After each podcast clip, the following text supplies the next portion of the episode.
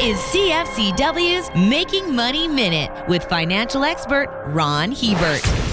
Not much has been said recently about carbon capture as a solution. This is a strategy where CO2 is collected and stored underground. But behind the scenes, the story is different. There's been a flurry of activity. Since 2017, 30 new carbon capture projects have been announced globally. Closer to home, TC Energy and Pembina Pipelines are rolling out plans for a project called the Alberta Carbon Grid. This would be a pipeline system that would collect and store up to 10% of Alberta's industrial CO2 emissions. If they're able to get regulatory and environmental approval, this whole system could be up and running by 2027. For more information, listen to our Making Money show hosted by Ron Hebert Gord Whitehead at letsmakemoney.ca or cfcw.com.